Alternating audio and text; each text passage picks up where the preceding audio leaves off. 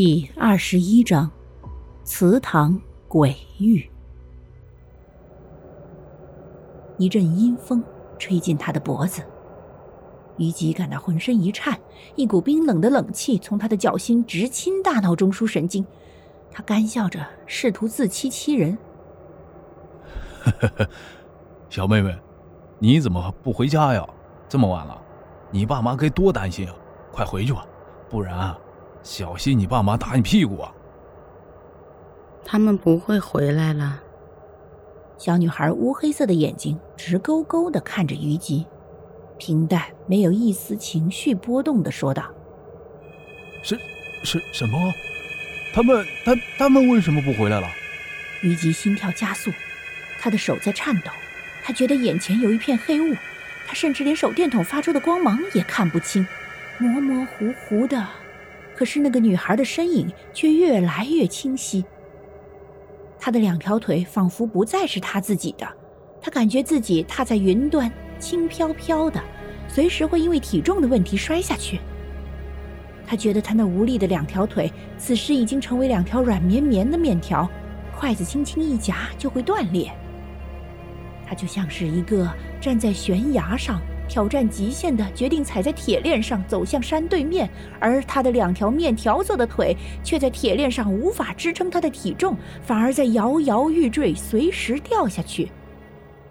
看着女孩苍白的小脸，面无表情，红色的唇似乎下一秒就能够滴出血来，那双眼睛似乎是勾魂使者，黑得发亮，一直在看着他，看得他心惊肉跳。女孩却突然收回视线，然后抬起头看着黑暗的天空，说：“因为红月来了，所以都必须死。”虞姬抬起头看着黑色的天空，有些摸不着头脑。“啊，红月？”“是啊，红月。”女孩肯定的说。不过很快，女孩又低下头，又说。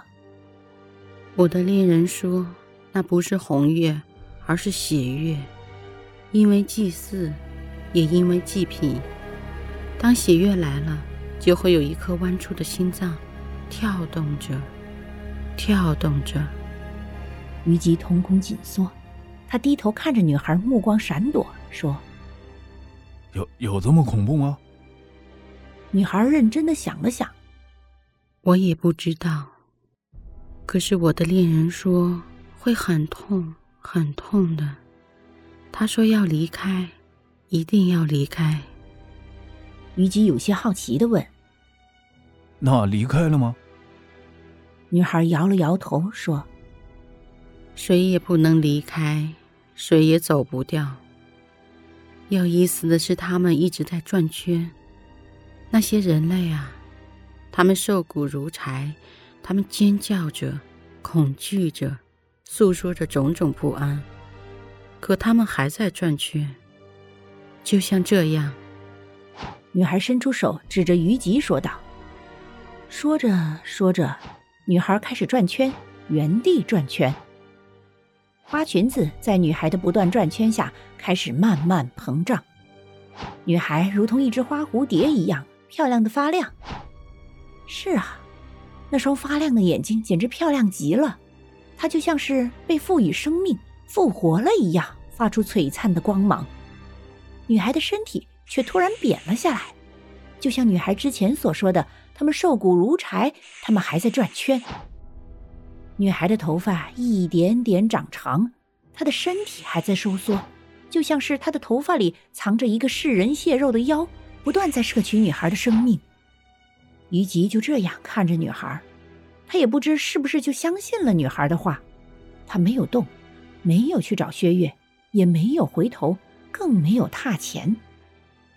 女孩突然停了下来，她看着于吉，一步步靠近。她的脚未穿鞋，她的脚踝铃铛发出清脆的铃声。她的头发很长很长，拖在地上。他的身体看上去是那么的单薄，仿佛一阵风就能够将他吹走。他的双眼大而有神，巴掌大的脸上，他的眼睛占据一半儿她不再漂亮，她的那双眼瞪得太大了。虞姬有些担忧，会不会下一秒那双眼睛就从眼眶里弹出来？但没有，虞姬的担忧落空了。女孩的眼睛好好的镶在眼眶里。女孩伸出手说：“要和我一起等吗？我的恋人他会回来的。他说下一个血月，他就会回来。”虞姬瞳孔紧缩，他猛然退后，惊恐的说：“不不不，我我不要，你走开，我不要等你的恋人，我你给我走开。”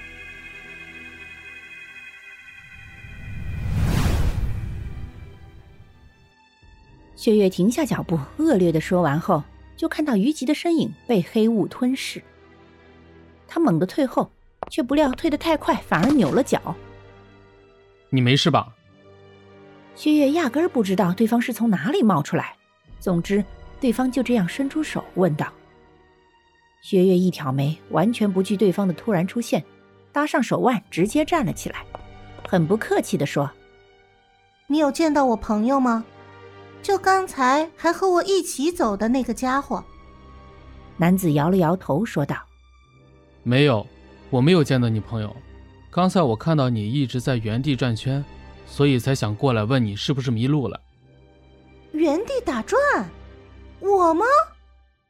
薛岳错愕的看着男子，然后食指指着自己的鼻子说道：“嗯，就是你。”男子点了点头，说道。薛岳低头斜瞥了一眼男子，心里很是不信。他扯了扯嘴角，说：“你是谁呀？”男子摇了摇头。一脸苦思冥想的说：“王，啊，王，王，王，你该不会不记得自己的名字了吧？”薛岳惊讶的看着王姓不知名的男子说道。男子低头，一脸茫然的点了点头。